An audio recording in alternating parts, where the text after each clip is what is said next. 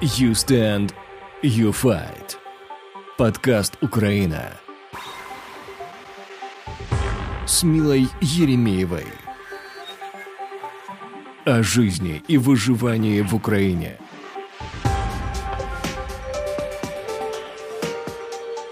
Привет! Мы из Украины, и это You Stand, You Fight, The Ukrainian Podcast. Весь мир увидел силу украинского народа, мощь украинских воинов и отвагу волонтеров. Жизнь украинцев 24 февраля разделилась на «до» и «после». Нет украинца, который бы не пострадал от российской агрессии.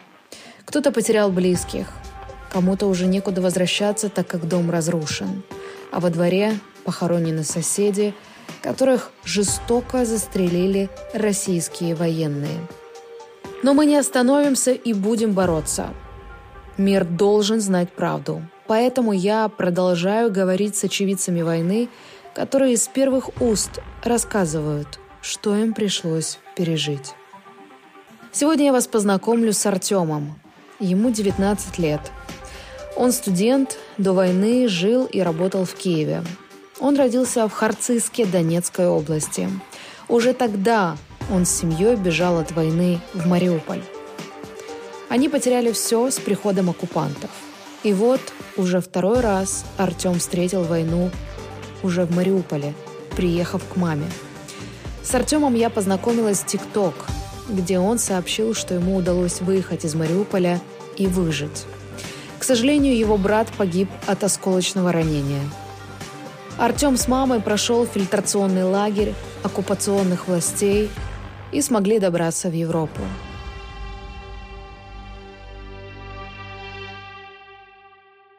А, Артем, давайте начнем с самого начала. 24 э, февраля. Э, а, во-первых, расскажите до 24 февраля, чем вы занимались, а, возможно, учились, возможно, работали, сколько вам лет? Я в Киеве учился и работал в Ocean Plaza. А в Мариуполь просто приехал, ну, погостить, так сказать.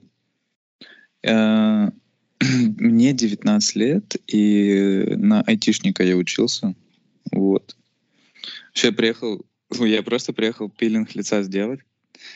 Э, и 23 уже приехал, 24 уже не, не смог выехать. 24 февраля Мариуполь, как и вся Украина, проснулись э, от взрыва все жители. Что происходило? Был ли какой-то у вас план? Возможно, вы как-то с общались э, по поводу того, что делать дальше? Э, ну, взрывы были слышны издалека, не прям в центре Мариуполя, как потом.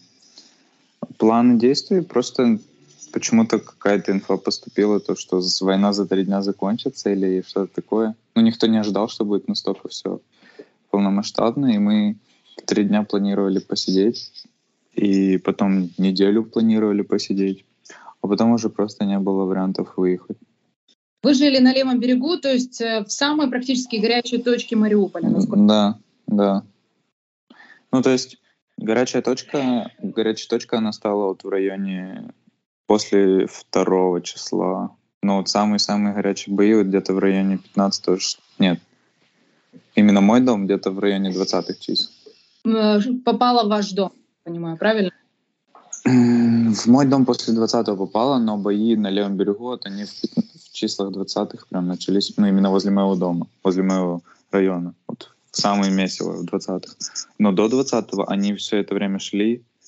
Э, короче, там есть спуск к морю, и вот э, русские ДНРовцы по этому спуску пытались пройти все это время, и там тоже были очень были до 20 числа. То есть 20 плюс это просто именно в мой дом уже зашли, там войска заняли и началось месиво. До 20 числа что происходило? Где вы прятались? Был ли подвал как-то оборудован? Либо это был просто коридор, две стены? Ну, сначала в коридоре, в тамбуре, потом в подвал спустились, когда выбили окна. А, то, что холодно было. Но подвал ужасный, света нету. У нас же не было ни света, ни, ни газа, ни интернета. В подвале Можете даже вы загуглить. И самые в первые фотки ужасных подвалов вам выбит. Это вот такой же самый у нас, там, где э, по, по грязи, по песку ходишь, фундамент такой, типа, обрушенный. Ну и темно везде. Ну, такой подвал уродский. Что было дальше после того, вы поняли, что в принципе вот мы уже неделю сидим, уже и больше недели. Э, были ли попытки как-то выбраться или нет? Да, были. Я помню, когда мы хотели просто... Поступила инфа, то, что будут какие-то зеленые коридоры, э, и мы решили пойти в райисполком вроде. И мы думали, там будут эвакуационные автобусы, но мы вышли только с подъезда, а началась бомбежка, и мы обратно зашли, там без шансов куда-то выйти было. Ну и дальше мы также сидели, пока, пока уже не было выбора бежать просто, когда уже дом наш заняли в военные русские. Э, я знаю, что непосредственно вашу семью эта война да. затронула. У вас э, погиб брат. Да. Как это произошло? 18 а, числа попал у него осколок. То есть это было уже несовместимо с жизнью, и, насколько я понимаю, медики даже не могли уже приехать? Его могли спасти, но уже не было тогда условий. Уже больницы были разрушены. И э, даже если бы они не были разрушены, мы бы просто физически до туда не доехали, так как машины ни у кого уже не работали. И он просто от потери крови умер. Насколько я понимаю, э, даже не удалось его похоронить. Да, были да. постоянно. Да. Ну, вот только вот неделю назад поступила информация, что его похоронили в, Харциске. Ну, это наш город, где мы родились. Mm-hmm. Что касается гуманитарной ситуации, я так понимаю, что буквально в первые дни э, люди уже просто заходили в магазины. Это уже было так называемое, ну не так называемое, это было мародерство. И практически спустя пару дней, после 24 февраля, продуктов, э, воды, еды практически не было в городе. А, не, не после 24-го, не. В После 24-го еще неделю нам даже там хлеб какой-то давали гуманитарный, социальный. Э, когда второе число началось, когда попали уже наши, возле наших домов снаряды, и когда снаряд э, волной выбивает окна в магазинах, тогда люди уже начали типа заходить и брать себе все подряд. Ну, вот, и, и по сути э, все магазины разграбили, Э, воды не было, газа не было, газ отключили в районе, ну, позже, не сразу. От 2 числа отключили все, кроме газа, но газ еще дня 4 побыл. Вот.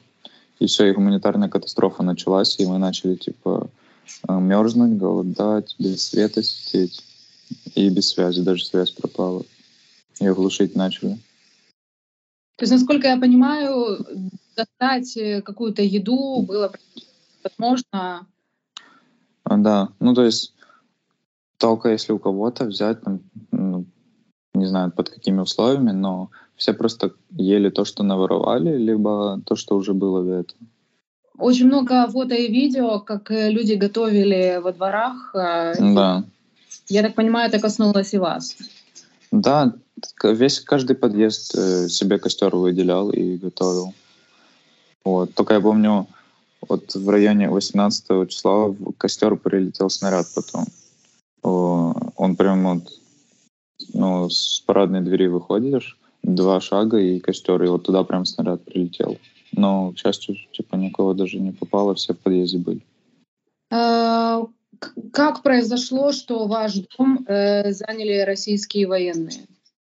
Ну, я не знаю, как это стратегически произошло, но когда мы сидели в подвале, просто в люк постучали, сказали то, что сейчас будем зачистку проводить и выбивать двери, ну, чтобы чекать солдатов. Ну, если они там сидят, вдруг в засаде может сидеть. Ну, я так думаю. Ну, и они повыбивали всем квартиры. И, ну, вот, по сути, заняли дом. Ну, и на первом этаже поставили стульчик и сидят, охраняют, типа, дом. И вы в это время находились точно так же в? Да, ну то есть они 19-го его заняли, если я не ошибаюсь. 19 вроде заняли, мы переночевали. То есть они еще, когда его занимали, еще битва происходила, типа, жесткая. А уже 20-го мы убежали, и, ну, 20-го, я помню, мы убегаем, а они сидят на стуле там, типа, охраняют. Сколько человек было в подвале? Э, Со всего дома, если считать, то их очень много, там, не знаю, 50 плюс, не знаю, 60 плюс. Ну, а масштаб подвала какой был? Небольшой, насколько. Не, он, не, он масштаб хорош, ну, нормальный, вмещаемый. То есть там, как я думаю, рассчитано почти под каждую квартиру место, комната или что-то под каждый этаж, не знаю. Ну, то есть места хватало. Маленькие дети, люди пожилого возраста. Конечно. Там э, и дети были вообще с пеленок, и старики. Старики, я даже знаю, что умирали от холода тупо у нас в подъезде. И от голода просто умирали, типа замерзали. Они- ну, им тяжело было выживать вообще в таких условиях. То есть, грубо говоря, э, рядом с вами уже были трупы. Ну, э, их в квартиры ложили, ну, типа, возле меня прям не было, но а, их просто в квартиры заносили. Их же. После того, как российские военные заняли дом, э, вам удалось бежать. Как Да. А, э, Ну, мы, получается, ну, уже давно информация поступала, что можно побежать в сторону ДНР, потому что в сторону Украины ты никак не выйдешь, то что левый берег, он отрезан от Украины, то есть там просто, ну, физически никак, и плюс там самые жесткие бои в ту сторону. И, ну, единственный выход выжить — это только в ту сторону бежать. И, ну, было страшно туда бежать, то, что ты не понимал, что тебя там ждет. Могут тебя... Ну, я думал, что меня там могут в теории куда-то забрать. Надо, ну, не просто допрос, а там, не знаю, в подвал какой-то пытать меня. Ну, я так думал в теории. Могут документы забрать мои, могут не выпустить потом никогда. Вот я этого боялся. Но уже когда выбора не было, мы побежали. Маршрут примерно знали. Ну и плюс, когда бежали, э, по пути люди собирались очень много, и мы просто толпой уже бежали по маршруту. Когда вы бежали, что вы видели э, на дорогах и в городе? Что происходило? А, ну, типа, трупы, то само собой. А, много техники на дороге разбомбленной валялось. Ну, провода лежали разорванные, там, деревья, типа. Короче, бежали э, прям какая-то вторая мировая, не знаю. Э, Как мама все это переживала? Ой, ужасно. Прям не знаю, как описать, но типа ужасно. Э, Когда вы добежали по этому маршруту, вы зашли на территорию так называемой ДНР, правильно? Ну, до блокпоста ДНРовского добежали. Что там было дальше? Что происходило? А, то встретил меня какой-то молодой мужик в... да, Ну, не мужик, а просто как я, парень, и типа начал документами проверять, вопросы задавать. Ну, там каждый военный к каждому мужику подходит именно и мини-допрос такой делает. И, то есть меня он не сильно шмонал, но мужиков с бородой, например, которые в теории могут быть похожими на военных, они раздевали, смотрели типа следы э, от оружия, ну, от дачи. На, ну, вот тут, типа, на, на бицухе. Ну, это если ты с автомата стреляешь, там синяки. Ну, на татуировки смотрели. Ну, и после этих просмотров мы просто ждали автобуса, который вывозил нас в лагеря вот эти фильтрационные. Э, Как долго проходила эта первоначальная проверка? Это были какие-то... У мне, у меня лично меньше пяти минут. Он просто спросил, где учишься, откуда, посмотрел паспорт и пропустил. А мужиков там ну, раздевали, смотрели, не знаю, минут 15, может. Может, Индивидуально. может, э, были свидетелями того, как мужчины водят, и они не возвращаются, потому что я тоже слышала. Не, я лично не видел, но я слышал.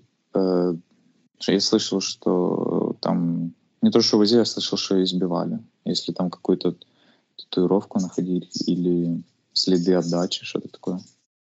Как много людей было э, на этом блокпосту так называемого ДНР? Много, ну, сейчас даже скажу сколько, но пусть будет 100 человек. 100 плюс. И э, они всегда пополнялись каждый раз, ну, потому что люди шли, шли, шли. Э, вот этот фильтрационный лагерь, э, можете помнить весь этап, что там, э, Мгм. было долго, насколько это... А Фильтрационный лагерь, ну, смотрите, там он зависит от того, куда тебя направят. То есть этих лагерей много. А, Меня направили сначала в Новоазовск, потом в Старобешево.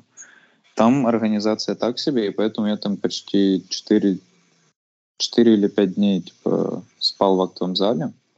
Но у меня есть знакомые, которых в Донецк отправили в лагеря, они там за один день все прошли и уже выехали в Рашку. Вот. И в Старобешево 600 людей было, и поэтому там очень долго ждать своей, ждать своей очереди надо было. То есть, я так понимаю, там были и люди пожилого возраста, и дети. Конечно, да, Да там все были. И собаки, и кошки, и все были. И все ждали своей очереди в операционном лагере. Да, там типа надо из всех людей по 20 человек в... э, не знаю, как этот... э, полиция у них называется в ДНР, РУВД или что это такое. Эм, Короче, мы в отдел полиции шли, и там нас отпечатки пальцев брали и фоткали. И так 20 человек из 600 надо. Ну, и поэтому мы так долго ждали. Э, Можете вспомнить э, непосредственно, когда вы давали отпечатки, какие вопросы задавали, что их интересовало больше всего? Они на процедуре вот этой фильтрации ничего вообще не, не спрашивали, они просто тебя в базу данных носили. что Спрашиваю. Данных, может, они рассказывали, что это за база данных, что она дает, зачем? Не, мне ничего не рассказывали, но мне кажется, просто э, они туда вбивают всех. Я даже не знаю, как объяснить. Ну, в теории, возможно, на всякий случай, чтобы потом было легче пробивать людей, которые могут быть связаны с, с войной. Я не знаю, ну, мне так кажется. То есть мне не говорили, для чего это. Э, Я так понимаю, что мама проходила точно такую же процедуру, она была... Да, там и бабушек даже, и там вроде только детей не, не трогали до какого-то возраста, ну а так всех почти. После отпечатков пальцев, э, что происходило дальше? Какой это был Ну, фильтрация, типа, или...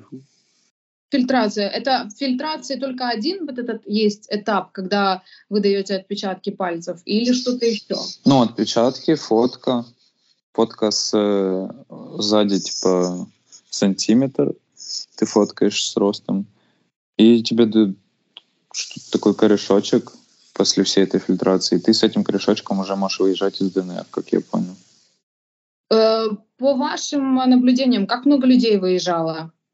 А, Почти, ну, с 65 в Россию выезжало, с 35 оставалось, по моим наблюдениям, в ДНР.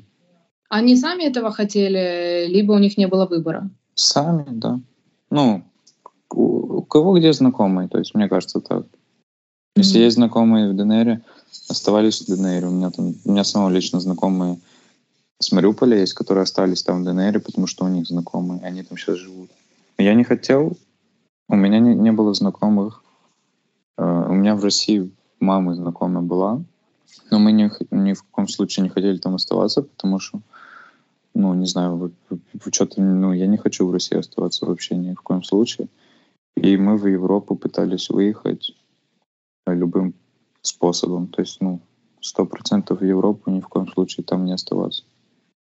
После того, как э, вы в ДНР, так называемом ДНР, получили этот корешок, э, как складывался дальше ваш путь для того, чтобы выехать в Европу? Мы поехали на своем транспорте, на такси. Э, Ну, то есть не с автобусами вместе, а на, свое- на такси до таможни в Россию или до границы российской. Прошли там таможню. Тоже меня, там- вот меня там уже раздевали. Тоже татуировки мы смотрели впервые. А, и шмо, ве, все вещи шмонали мои. А татуировки есть, кстати? Не, у меня нету. И нас там уже встретили на границе прям знакомые знакомых. И уже там накормили, по-моему, в хостел заселили. Дальше мы в Москву направлялись, чтобы обдумать, куда дальше. Ну, то есть мы обдумывали варианты, как с России выехать, потому что мы, я все боялся, что меня не выпустят с России, потому что у меня загранпаспорта нет. А на границе с Россией, когда вы встретили знакомых, там много вопросов задавали? Или просто осматривали? Да, задавали вопросы, но не прям какой-то допрос сильный. Просто вот тебя раздевают и в это же время что-то спрашивают, типа вот такого. Как вам все-таки удалось э, улететь из Москвы в Европу? Мы не улетели, мы на автобусе в Хельсинки поехали, купили билеты с пересадкой в Санкт-Петербурге. И первые проблемы начались, когда мы в Санкт-Петербурге садились в автобус, нас не хотели пропускать без заграна. То есть кондукторша не хотела пускать, хотя она не имеет права. То, что билеты были проданы по моему ID, паспорту, а она меня не пропускает. И там таких людей было много, и мы начали возмущаться, бунтовать, так сказать, и она решила нас пропустить, типа, просто вот по, своей, по своему желанию. Ну, там так часто у них в России работает сотрудники, типа, и потом следующие проблемы начались на выезде из России, когда ФСБ допросы начались. Там ФСБшники, они у тебя уже вот там уже начинается реальный допрос такой, как в фильмах какой-то, в судах, не знаю. А, они там ищут э, информацию, являешься ли ты каким-то шпионом либо агентом, который там в теории, который может навредить России. То есть они там всю информацию о тебе проверяют. Сколько длился допрос? Полтора часа где-то. И так всех людей. Ну, как всех. Мою маму почему-то так сильно не допрашивали, но при этом от остальных без загранов допрашивали. Тоже и женщин, и мужиков, но что-то мою маму только не допрашивали. Дальше после этого вы уже, я так понимаю, добрались? Э, ну, в, да, в Финляндии тоже небольшая проблема была, то есть без заграна туда тоже не хотели сначала пускать. И сказали, что ты проехал, ты должен заполнить протокол о временной защите. И только тогда мы тебя пропустим, как, как будто, ну, как убежище мне дадут, то есть, и типа, окей, чувак, туда ты проедешь. Ну, я, э, я ничего лично не заполнял, просто я на их вопросы отвечал, они сами там в компьютер информацию носили. Вот и все. Известно ли вам э, два ваших знакомых друзей из Мариуполя? Что-что? Известна ли вам судьба ваших друзей? А, да. Есть друг, который с э, осколочными ранениями до блокпоста бежал. Есть э, друг, который с собаками бежал. Ну, то есть э, плюс-минус, ну, вроде бы все живые. Недавно, вот неделю назад только ответили, еще два друга на связь вышли. Они в Мариуполе э, остались, но сидят до сих пор. И есть еще знакомые, которые с правого берега, они в Украину смогли выбраться. Вот, то есть э, тех, кто слева, вот все в ДНР, всех вывезли. Ну, кто, получается, кто в левом был до того, как был он отрезан, они все в ДНР. А те, кто направо успел перебраться до того, как был левый отрезан, они все в Украину через Брюдянск и Запорожье вроде выехали. Вот.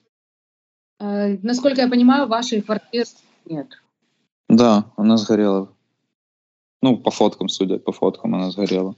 То, что дом сгорел тоже.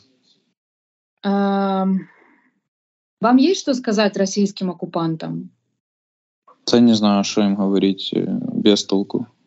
Что этим челом говорить. Я еще с 15 -го года говорил, какие они в кавычках э, смысла нет того, что я... Ну, я же еще до этого, ну, в 15 году, когда первая Донбасс война началась, я переехал в Мариуполь от войны. И я уже тогда все понимал, то есть хоть я еще и 13-летним ребенком был. Ну и вот сейчас опять все повторяется. Опять эти референдумы они проводят. Я не знаю. Я надеюсь, что когда-то когда их уже остановят, уже этих оккупантов, не знаю. Вы переехали из самого Донецка в Мариуполь? Харциском под Донецком находится там час. Я переехал с Харциска в Мариуполь. Вот, потому что там ДНР наступил, а ДНР это, не знаю, наверное, знаете, что это помойная яма просто. Вот. И мы переехали, и опять она началась война. Опять э, все повторяется. Опять эти оккупации, недореферендумы, пропаганда. То есть э, еще с первой оккупации в Мариуполь начали пропаганд, пропагандистские каналы вводить, и там сейчас много в Мариуполе отсталых людей, которые верят в русскую пропаганду. У вас есть э, планы возвращаться в Украину? А, я не знаю, есть ли смысл, если я тут обживусь, возвращаться туда. Но вообще у меня в Киеве, я в общаге живу, у меня там вещи остались. Ну, я бы не против Киев бы возвращаться, потому что в Киеве мне нравилось. А, но я не знаю, есть ли смысл. То есть пока война не закончится, я в любом случае не вернусь. Поэтому сейчас пока не знаю. Пока нужно тут обустраиваться, мне кажется. А чем вы занимаетесь в Финляндии сейчас? Я на, на скейте катаюсь и язык учу. Ну, вообще я сейчас, вот уже на следующей неделе я планирую переезжать. То есть я сейчас у людей живу, нас приютили. Я планирую переезжать и уже там в городе искать работу. Ну, а, еще поступить хочу в университет. Тут можно вроде бесплатно учиться украинцам. Как мама сейчас себя чувствует? Ну, уже лучше. Она даже с психологом вроде занимается. Ну, я тоже занимаюсь. А, но вначале, типа, очень херово было, но сейчас уже лучше.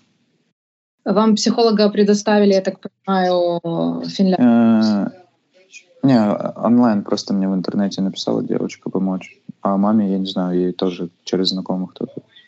А вы верите, что Мариуполь в скором времени можно будет отстроить? Если он будет под украинским флагом, я в теории, конечно. Типа, если Европа будет давать деньги на строительство, если они не будут разворовываться, конечно. А, но если это будет ДНР, э, он сто лет так и простоит, как и э, аэропорт Донецкий тот же. Он уже 8 лет не отстраивается нифига. А, учитывая, что вам пришлось пережить, но тем не менее Украина является вашей родиной, угу. Какое будущее вы видите у Украины? О, хороший вопрос. Но я же говорю, если все коррупционеры, которые выехали из Украины, они не вернутся и, их не пустят обратно ну, на места дипломатов. И, ну, серьезно, те деньги, которые пойдут на, на строительство от Европы, если они не будут разворовываться, я уверен, то, что Украина заживет второй, ну, хорошей жизнью. Я на это очень надеюсь. Но она заслуживает жить их. Эти, ну, люди, украинцы, заслуживают хорошо жить, после, особенно после войны. А, все зависит от правительства, конечно. Если у них будет совесть, а, то, мне кажется, все будет хорошо. Ну, возможно, я чего-то не понимаю, молод еще, но не знаю, я надеюсь на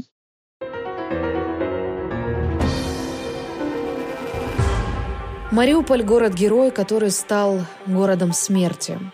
История Артема – это всего лишь малый процент, ведь мы даже не представляем, сколько мирных жителей погибло в Мариуполе. Артему посчастливилось добраться в безопасное место – Финляндию – и несмотря на трагедию, которую пришлось пройти и пережить, Артем все равно хочет вернуться в Украину и надеется приехать не только в Мариуполь, но и в освобожденный Харциск. И это обязательно случится. Мы не сдаемся и продолжаем бороться за нашу землю. И мы не остановимся говорить правду о российской агрессии, которая пришла на украинскую землю.